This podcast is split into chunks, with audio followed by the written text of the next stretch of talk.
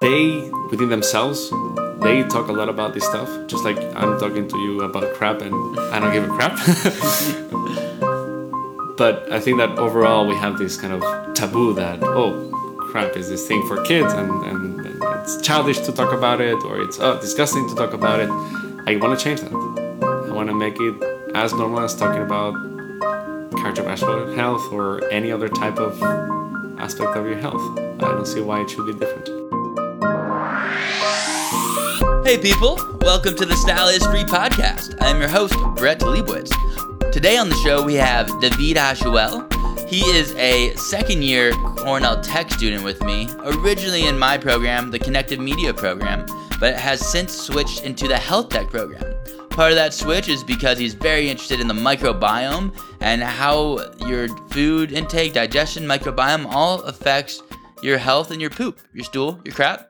So that's what we're going to talk about today. So please give a warm welcome to David, and thanks for coming on, David. Thank you for having me. How are you doing? Good.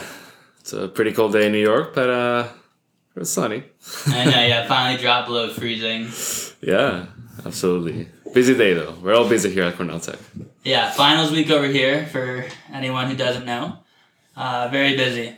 So last time we were talking, we started talking about microbiomes and how it affects the human body. What's some interesting research you've seen with that that really triggers you, that makes you really interested in it?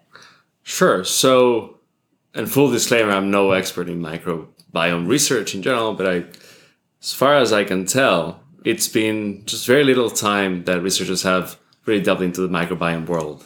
Most of it has to do with the fact that the way you measure microbiome composition is through DNA sequencing of the microbiota that populates the gut. And that technology hasn't really been financially feasible until very recently. In fact, I think the first studies were around 2008, 2007 that were done in this kind of uh, realm. So research is still in very much in its uh, infancy in that sense. Yeah, so um, you're saying a big part of it is to sequence the DNA of your microbiome? Right. So that's all for people who don't know what microbiome is. It's the bacteria, the fungi, the viruses, everything exactly. that's not you in your human body. So that's one, right. like sequencing your DNA is well, big deal. Let me right? like, let me let me challenge that. It's not you. I'm not sure that's correct. I mean, if you think about it, we have evolved with uh, microbes uh, within ourselves and many other creatures as well.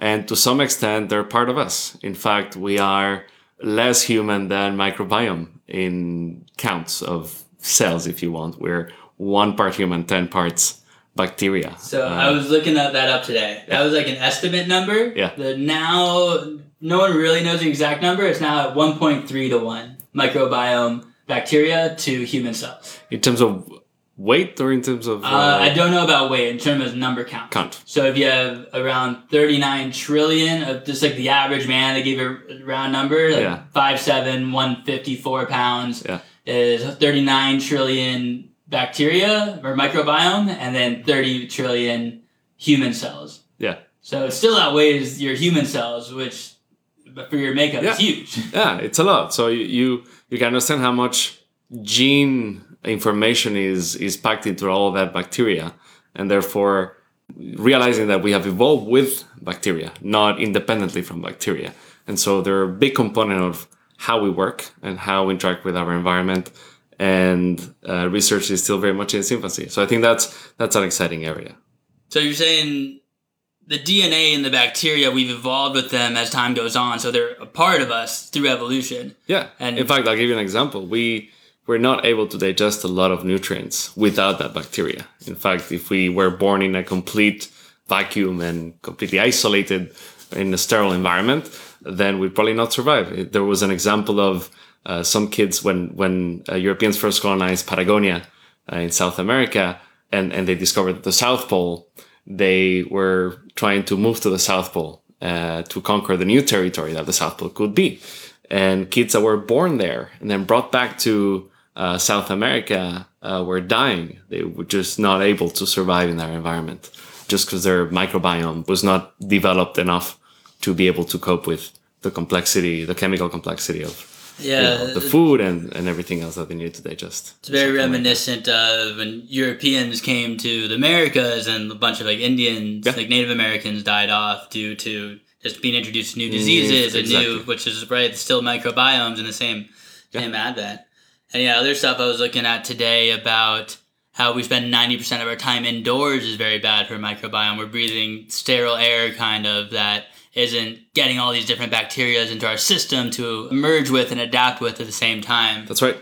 I mean, if you, if you think about it, it's so complex the type of interactions you can have. You have thousands of type of microorganisms, and the types of interactions they engage with with our body are so complex that the methods uh, that are used to study them are, are incredibly, you know, it, it's still being developed, and and therefore that's why it's still in its infancy. But it's a it's a very exciting area for sure. Yeah, you were saying there's sequencing their DNA. Like for us, we have our own DNA that's pretty much the same in each cell. It's one set of DNA. Yeah. But you have that whole world of bacteria inside of you. It's tons of different DNA. Yeah. So 10 to 100 times the amount of information in DNA for the whole microbacteria DNA inside you versus just your own DNA. That's right. And that's Yeah. totally different per person. That's right. So you can imagine all the, the the kind of gene expression that might be going on, having ten times more gene information there. So quite exciting for sure. Yeah, so something you were talking about last time when we were doing a little pre podcasting was how C sections are possibly worse for babies than Yeah. for natural birth. That's one example of how you can see differences between people impacting their everyday health. So there are several studies that have tracked uh, babies that are born from C-section and, and regular through the vaginal canal and how babies born through the C-section end up having more allergies, uh, more intolerances to certain foods and so forth.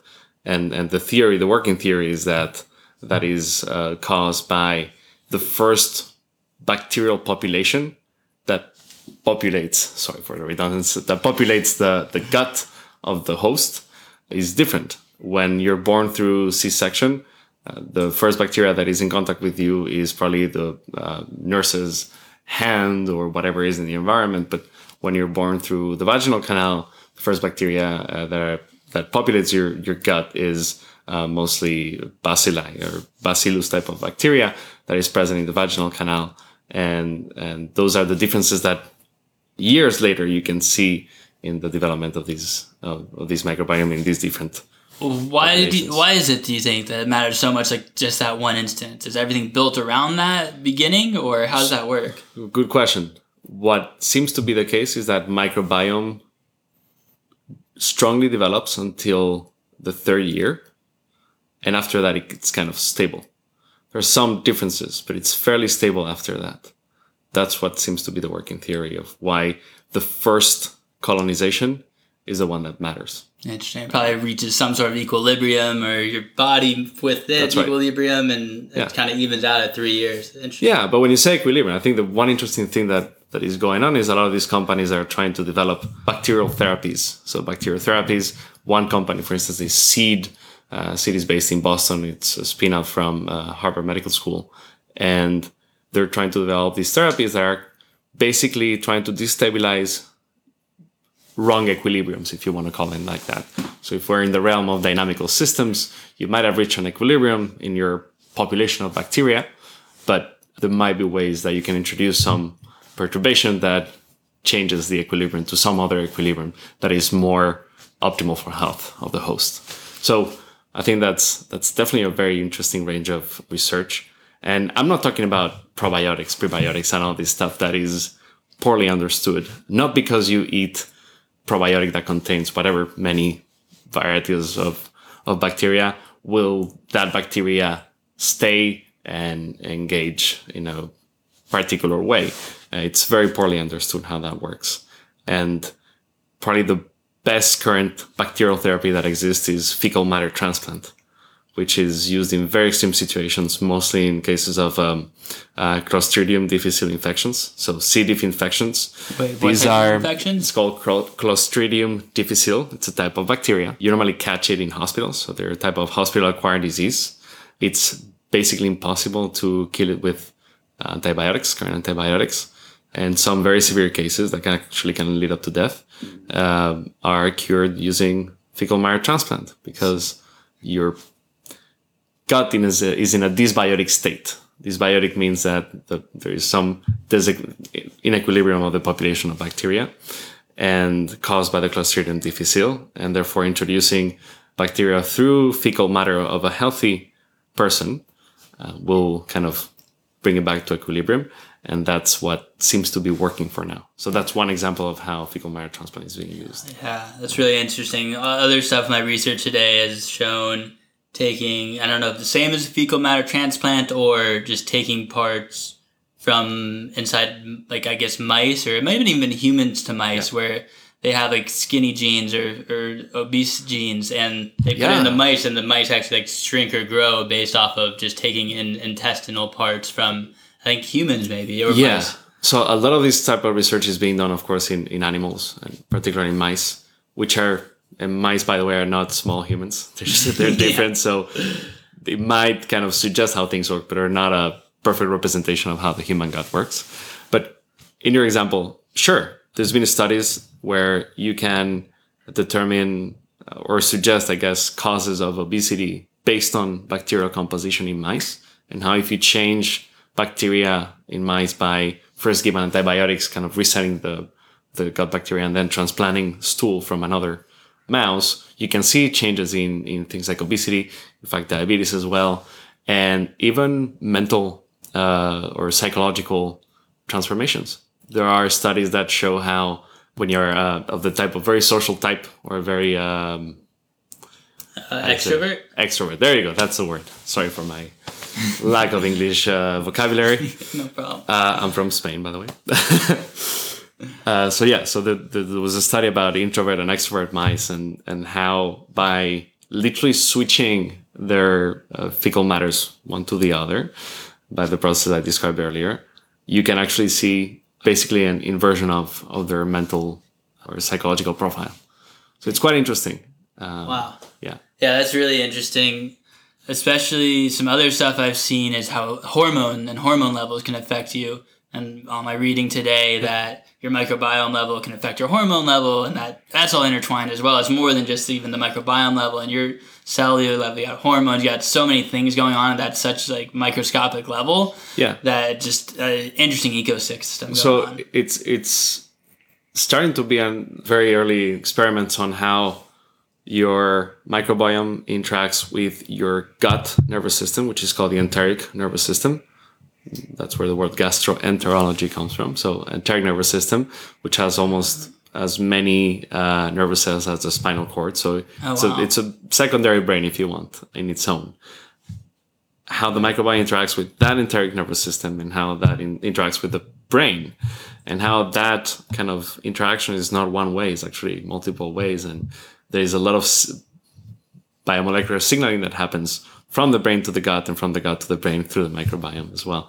So there's a lot of interesting stuff. So, for instance, when you're under stress, a lot of people, for instance, when when they've lost someone, start showing gastrointestinal symptoms. So, let's say the mm. stress of losing someone apparently has consequences in the GI tract, and it's thought that that is through certain proteins that the brain generates when it's under stress that then chemically communicate with the gut and cause some dysbiotic state in the gut as well.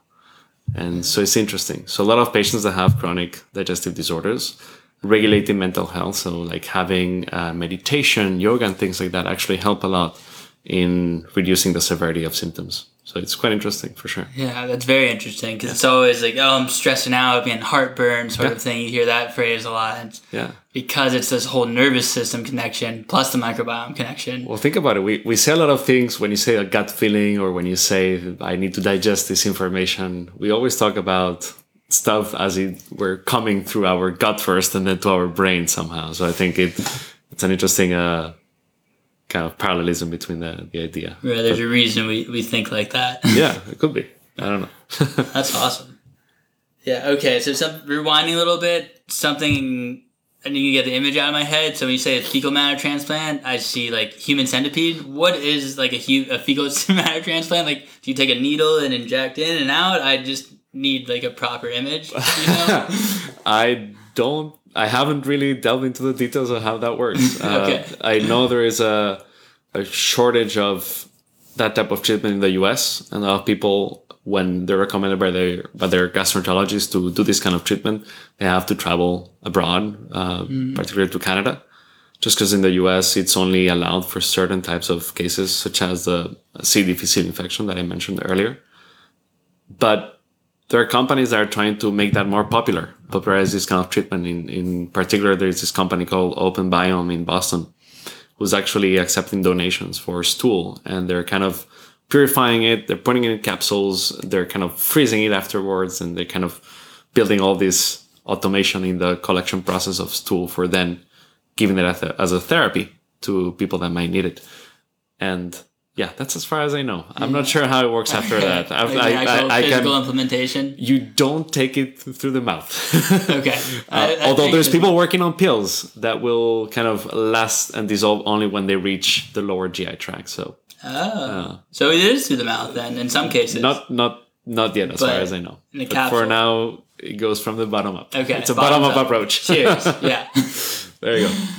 Okay, awesome. So you're saying this company in Boston, they do they freeze people's stool samples in order to hopefully give to other people in the future. So there's like a huge analysis process on that those stool samples to know like how do I know like your stool is good for me?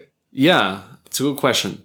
I I am not sure how they do this. Uh, what I can tell you though is that preparing for these type of processes, uh, not only for donating stool but also for colonoscopy, for instance, is a process that involves a lot of preparation. So, for instance, for a colonoscopy, if you want the doctor to be able to see every possible tissue element and identify if there are any polyps or any kind of inflammation that, that they might want to look at, you need to to go through a cleansing process. So there are preparation processes for doing colonoscopies that involve understanding the stool consistency that comes out over some period of time and making sure that that kind of guarantees that your inner colon will be clean enough for the doctor to be able to look at things. I suspect something similar might happen for these donation of, of stool. Interesting. Yeah. Yeah. I don't live in Boston, but I would love I would love to contribute. Uh, it's the only local PCs. For now, yes. Okay. Yes. Okay, that's, that's good. That's a good environmental twist to it. Yes. So I think this is a good transition into kind of what you're working on with Auggi. Sure. So, just to give a bit, a bit of context, and for those who are interested in Cornell Tech as a community in general, so for the two-year master programs, we have a one-year research project, and it's kind of the ideal moment for anybody to experiment with wild ideas, and hence now a good segue into what I'm working on. I was initially interested in in being able to capture valuable health information at home. Of course, there's a lot of products and companies working on this on this very issue, sleep tracking, exercise tracking, and so forth. But I really wanted to do something that has clinical value. And knowing how many calories you burn today is not clinically relevant. Uh, knowing your heartbeat, at least for now, it's not clinically re- relevant to a doctor. The doctor will not say, "Oh, please send me your Apple Health uh, report. Uh, I need to look at it so I can give you a better treatment." That doesn't really happen. So, sleep is a good example. But you know, there is so much information happening in your house that doesn't happen during the consultation. Consultation is a 20 minute thing where you have barely any time to look at the translational aspect of, of your health. In other words, the how your health state evolves over time. You just look at it in that point in time, and that's about as good as information you get. So Maybe that's like once a year at, at best, probably. For at best for a lot of people yeah so i think you know there's this motivation of can we capture more higher resolution information with higher frequency outside of the clinic in a cheap way basically. It has to be affordable. It has to be accessible. So the bathroom is a good place to start. There's a lot of information going on there going on there and that's kind of where i got started with the idea. So just to kind of fast forward and save all the non interesting details, my project is called Auggi. Auggi stands for Augmented GI or Augmented Gastroenterology. And the problem we're trying to solve is that patients with chronic digestive disorders rely, so digestive disorders as is irritable bowel syndrome or inflammatory bowel disease, part of their treatment outside of the medication aspect is to identify how their lifestyle choices, such as diet, stress, exercise, and sleep, affect their GI symptoms, their gastroenterological symptoms, such as abdominal pain, gas, bloating, stool consistency, stool color, and so forth. And currently, the best way there is to do it is through really smartphone apps that are just basically glorified Excel spreadsheets. You have to manually enter the information and it is subjective to your own observation. And we have identified this as a problem where patients are not complying with this because it takes time to log in that information manually. So it's high cognitive load, uh, which results in low compliance and low completion rates of those forms. The information is subjective and sometimes it's falsified. So people report the wrong dates, they have recall bias and sorts of all wrong information in general. And there's another problem, which is that doctors don't have a standard way of collecting this information. Every doctor will give you a different app or a different way to do it. Some of them will give you actually paper uh, based diaries. Uh, other ones will give you some app and there's no standard way of analyzing that, nor they have the time during the consult, which is 20 minutes, to go over and do a mental correlation analysis. They're also not trained to do so, and they actually complain about these things. Do they so, actually get results with this sort of method? If no, so many... actually, you can. Uh, there is, for instance, in the case of irritable bowel syndrome (IBS), there's a syndrome scale, uh, IBS SSS, and several studies trying to measure the effectiveness of these types of apps show that there is no statistically significant improvement after using these apps. And given the evidence that it's, you know, that it's, it may be because it's subjective information, it's difficult to keep track of this every day. It's a high burden. If you go to the toilet six, 10, 15 times a day, patients like with chronic digestive disorders do, it's very hard, you know, very hard for you to have to deal with entering manually information. It's a, it shouldn't be like that. Same goes for food. So you don't only have to log that, you have to log your food. You have to log your bowel movement characteristics and so forth. So we're working on a way to make all that as objective as possible and as easy as possible to collect and also provide a communication channel with your physician where you already have the information digested, uh, nice. pun intended, uh, by the time it reaches a physician.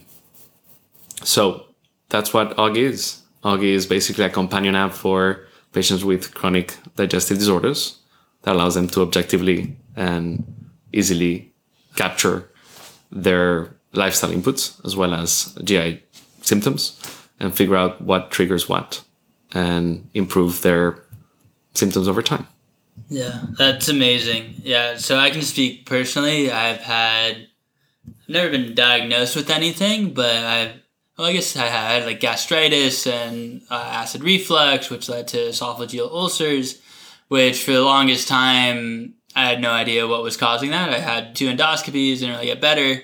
And then I was just trying different diets with my girlfriend. We're like, we'll go vegan for a month. We'll do this for a month. I went gluten free for a month, probably almost two years ago now. And that was it. Like, I don't know if it's exactly gluten or what the exact thing was, but it stopped my acid reflux so I could sleep better at night. It stops the burning, bloating from gastritis. Stop drinking beer, switch to cider. like, all these things and like at this point now I can like actually start eating gluten. I don't know if I notice anything now. Like like a little bit by bit it's coming back in and it's amazing like everyone's diet is different. And how I went to multiple doctors, no one said like, oh, don't try try not eating bread for a, a few weeks, see how you feel. Yeah. Everyone's so unique. No one really knows what causes what, so you have to be able to figure out based off your diet and based off input output, right? Like what are you bringing in and what is it producing? Yeah and how do you figure out what can make that better because probably there's something everyone like you probably can't eat some stuff but there's probably stuff you can eat and for every single person there's a unique dietary restrictions. You bring a very important point, which is that every patient is unique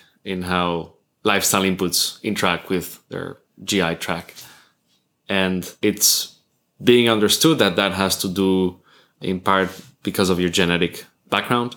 It has to do with your microbiome as well, composition, and how that interacts with your with your brain as well.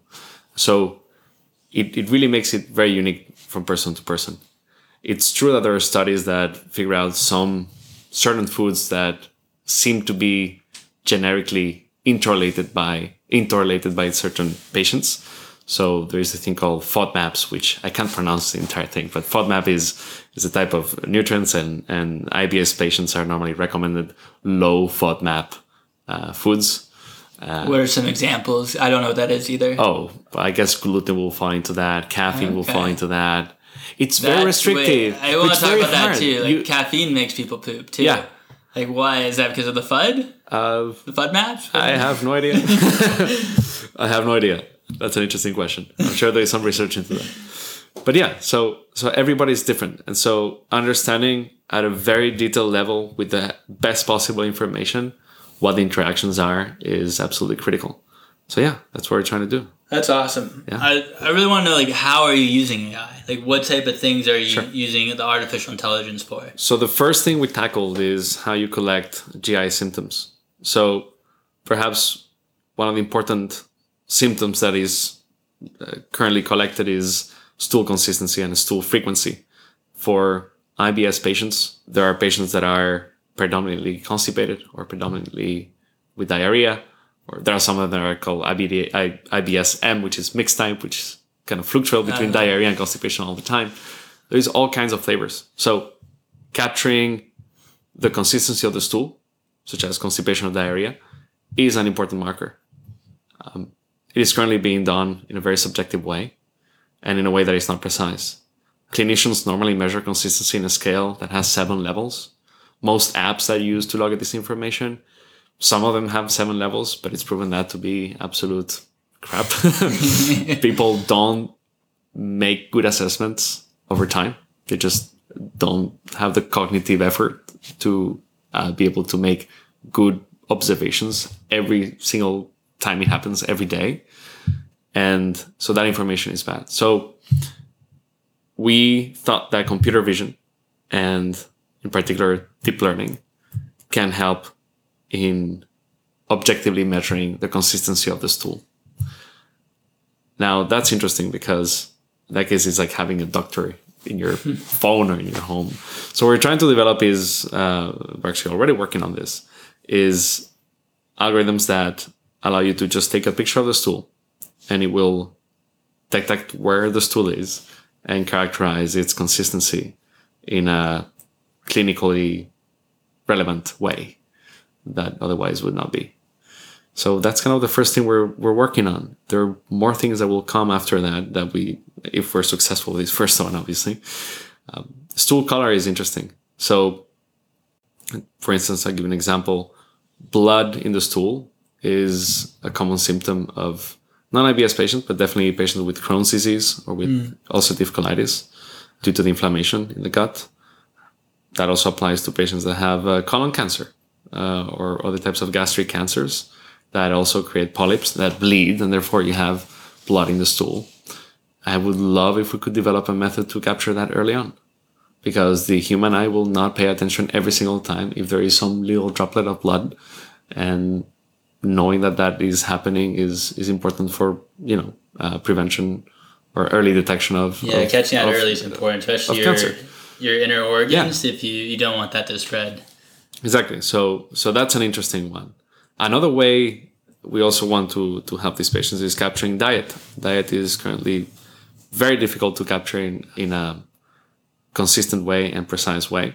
Uh, if you ask the patients to log it manually, they will stop doing it after two weeks. And uh, so that's a that's a difficult one. Some companies are working on computer vision for diet tracking, so you can take a picture of the meal and it will tell you the elements there. That works to a certain level, It doesn't seem to be perfect in certain cases. There is no way you can tell if there is a, a floating pepper in a soup and know what kind of pepper it is. Uh, So just go through people's Instagram to get all their their yeah, because that's a very attractive idea. Because then you could just snap a picture and get the information. But that is also not perfect. And some people at MIT are working on ways of dictating basically what you ate in a very specific way. So you have to know how to do it. It parses the speech to text and it parses the text and looks for keywords and kind of searches the USDA nutrition database for that nutritional information. Mm-hmm. So my gut says that the best approach for diet tracking is some combination of all of that.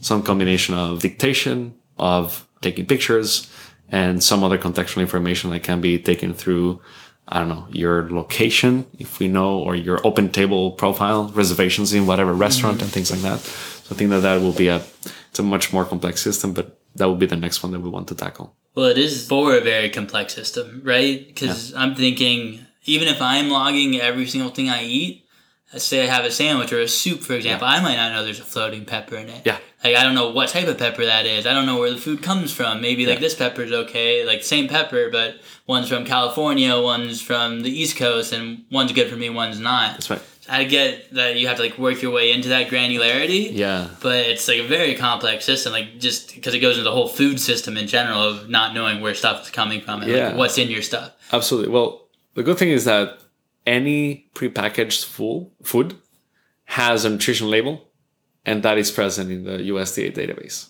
So as long as you know the what, as long as you have the package where that food came in, you know what's in it, in a very precise level.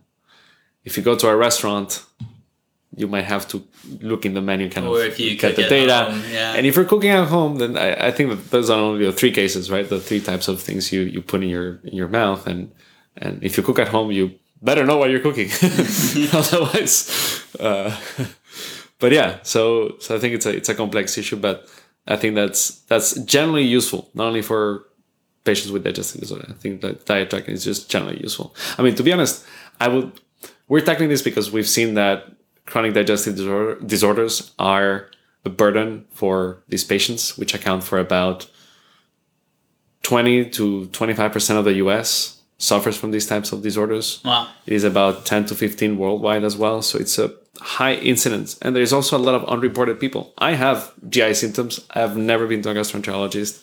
I might have some weak form of IBS. You want, you know, I, I don't, I just don't know. Mm-hmm. And I think that, that Auggi as an app, of course, we have to solve a big problem, which is digestive disorders first.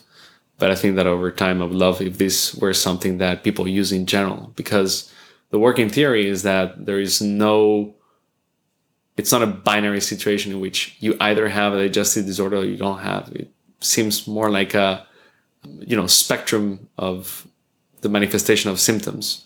That if you reach some threshold, then you'll go to the doctor and then you'll get diagnosed. But if you don't get there, you'll just never be diagnosed. But you, you're still suffering from some you know condition even if it's mild and i think that apps like this if you make it very easy to track the information almost seamless. I mean the goal is seamless that that you would not have to think about tracking this information. That would be the ideal goal. And i think that would bring a lot of benefit for people especially in places like the us where we eat like crap. Literally. Yeah that that's awesome. So something i was thinking about is how do you get people from a psychological perspective to take a picture of their poop every time it seems to be that if you have severe symptoms, you have very high motivation to do it. You're already doing it. You actually care a lot about it. If you read, uh, there are forums and, and websites of uh, uh, patient advocacy groups, and you can read how they talk about their symptoms. You can go on Reddit and look at the same thing. They are so open about it. Uh, they're incredibly open about it. And because it really affects them. It doesn't affect only their just the, the physical health. It affects mental health. There's a lot of depression caused by this and stress. These people that talk like that they can't, they have incontinence problems. They they don't know if they're going to have time to reach the bathroom. They're constantly needing to know where is the closest bathroom. So they're very much aware of it. They have very high motivation and it seems a lot easier for them to capture, you know, it, it doesn't seem like a difficult thing for them to have to capture the stool information through a picture. They're already doing it uh, visually anyways. And I think that part of what we need to do as well is gamify that experience, make it a lot more interesting. In fact, some researchers at um, first at Stanford and then at the University of Washington, they were doing playing with uh, self experimentation. How an app they designed was allowing them to take one day and design an experiment and kind of test it for like 10 days. And the, the Apple program which days you should, you should have this particular food, which days you shouldn't have this particular food, and then really do just statistical testing and see if it's uh, statistically significantly affecting your symptoms like or not. A/B testing Yeah, your yeah. digestive tract. It's an A/B. That's right. I couldn't have said it better. So it's for your digestive tract. So I think the gamification aspect is also an important part of of succeeding in this type of uh, solutions. Right, figuring out what works for you using like do this this day. We'll give you poo points. Yeah, yeah. No gamification. Yeah, and sharing. They're they're definitely open to share within their community, and I think that part of it is also they they within themselves they talk a lot about this stuff just like i'm talking to you about crap and i don't give a crap. But i think that overall we have this kind of taboo that oh crap is this thing for kids and and, and it's childish to talk about it or it's oh, disgusting to talk about it. I want to change that. I want to make it as normal as talking about cardiovascular health or any other type of aspect of your health I don't see why it should be different. Right, it's one of the most important parts. it goes. It seems to be a very important body. part. It seems to be that disease begins in the gut, as uh, and a lot of diseases begins in begin in the gut as well, actually. So That makes sense. So I'm just brainstorming off ideas based off of the other stuff you talked about. How there's this place in Boston collecting fecal matter. like, have you thought of just like collecting everyone's poop and like running analysis on it, and then having uh, I talked before on the show about like data markets. Like you have like poo markets where you're like Yeah. selling and trading people's poo to find like whose poo is right for who. Like So- poomatch.com. that's your poo pro, uh, poo profile. Uh, Poo profile? Your profile. Um, Wow. it's interesting because you know we we need a lot of data to train these models to be able to analyze the stool through image or analyze the food through through an image as well. And but there's also this huge privacy constraint where it's very delicate information and some people might say i don't want to take a picture and be in a database. So one of the things that i'm looking at is federated learning. I don't know if you've heard of mm-hmm. this yeah. concept where you can locally train models the same model for everybody and somehow upload not the data but just the model parameters after training and kind of do some average Yeah. of, of the weights of a neural network for instance. And that's one of the things that i think could be interesting because then you're not compromising the images the data that these people are sharing. You're just leveraging the local training that happens on their device. And yeah and that's possible just because devices today are good enough that you can run neural nets on your phone Right, because they do Um, that today, right? Like your speed or text completion is federated learning. No, they don't take your private data of what you're texting people, but it learns how you text and then sends it up Yeah. to the cloud, averages it to a global model, and sends it back down to you. And then that's correct there's little ways maybe people can grab some information that. And they throw some noise in there to go against that, but yeah, on average, much safer than just like here's all my data. yeah so i think that that is uh that is an interesting part of this of this process for sure So, do you see other companies out there? I looked up online, like other people are trying to make smart toilets and stuff. Are you worried about other people doing that? Are you happy? Or do you think they're actually doing it?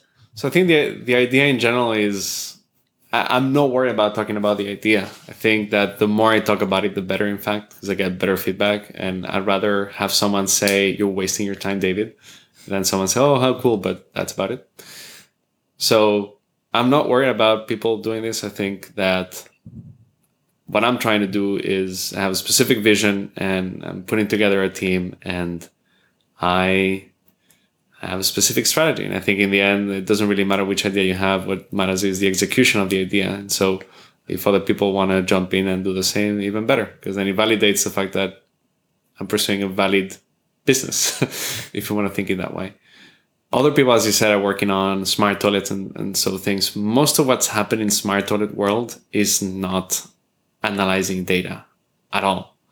Uh, it's mostly has to do with hygiene and sanitation and the bidet version uh, of the European toilet. Mm-hmm. So just the, like, the Japanese toilet, uh, the ten thousand dollar Japanese Toto toilet. Is, try that. Is, uh, I have I've been to Japan, but I oh, did yeah. not try oh, No. yeah, it's mostly dealing with sanitation and hygiene. I was chatting with CMO of this company in Boston, who manufactures a toilet cover for elderly homes. One problem that old people have is that they might need to go a lot to the toilet, but if they clean too much with toilet paper, it creates a lot of irritation.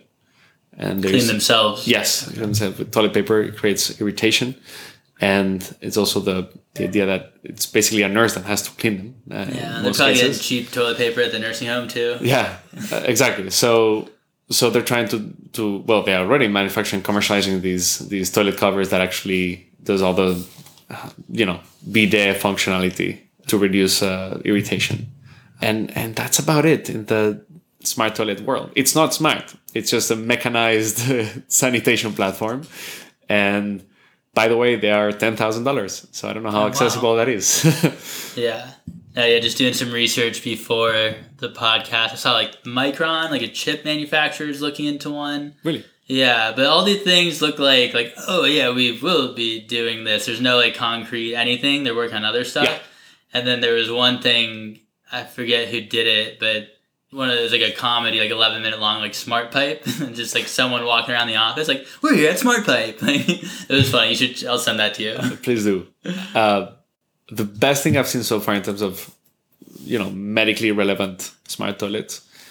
Toto around 2009, Toto, the Japanese manufacturer, around 2009 came up with this uh, smart toilet again, ten thousand dollars, and I think they it was measuring glucose levels to some extent and uh, in urine. And I think that the purpose was to help, you know, uh, patients with diabetes to be able to measure glucose in a more reliable way or some sort.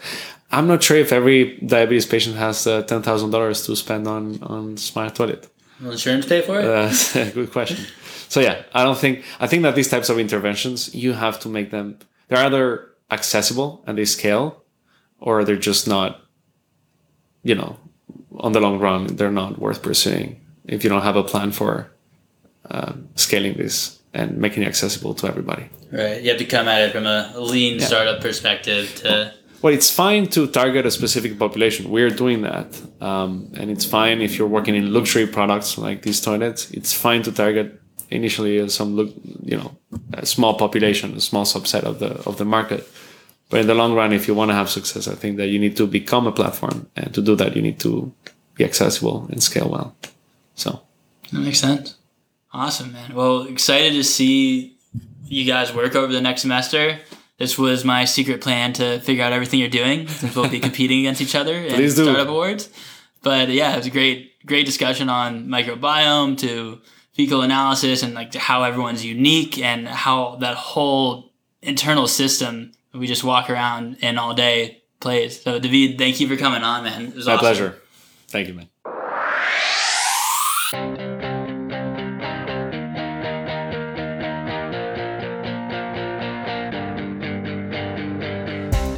Get your poop figured out. Oh, gotta do it right now. Gotta go to the bathroom, gotta figure this out. Gotta figure this out. Like my God, I be I don't know, but what I ate just put me to the flow. Gotta go back to the bathroom flow. When you gotta go, you gotta go. When you gotta go, you gotta go. When you gotta go, you gotta go. Might be because of your microbiome. I'm here at home, it's safe to poop. But when I'm out, I don't know where the nearest bathroom is. So I gotta figure it out. Gotta figure it out soon. What's going on with my stomach? What causes this? Maybe if I knew every single day that when I take a crap, it's because of something I ate or something that's in my body, something that relates to me, relates for me. Let's see when we skating through and my style is free. So follow me, follow me home as we find these answers to our microbiomes.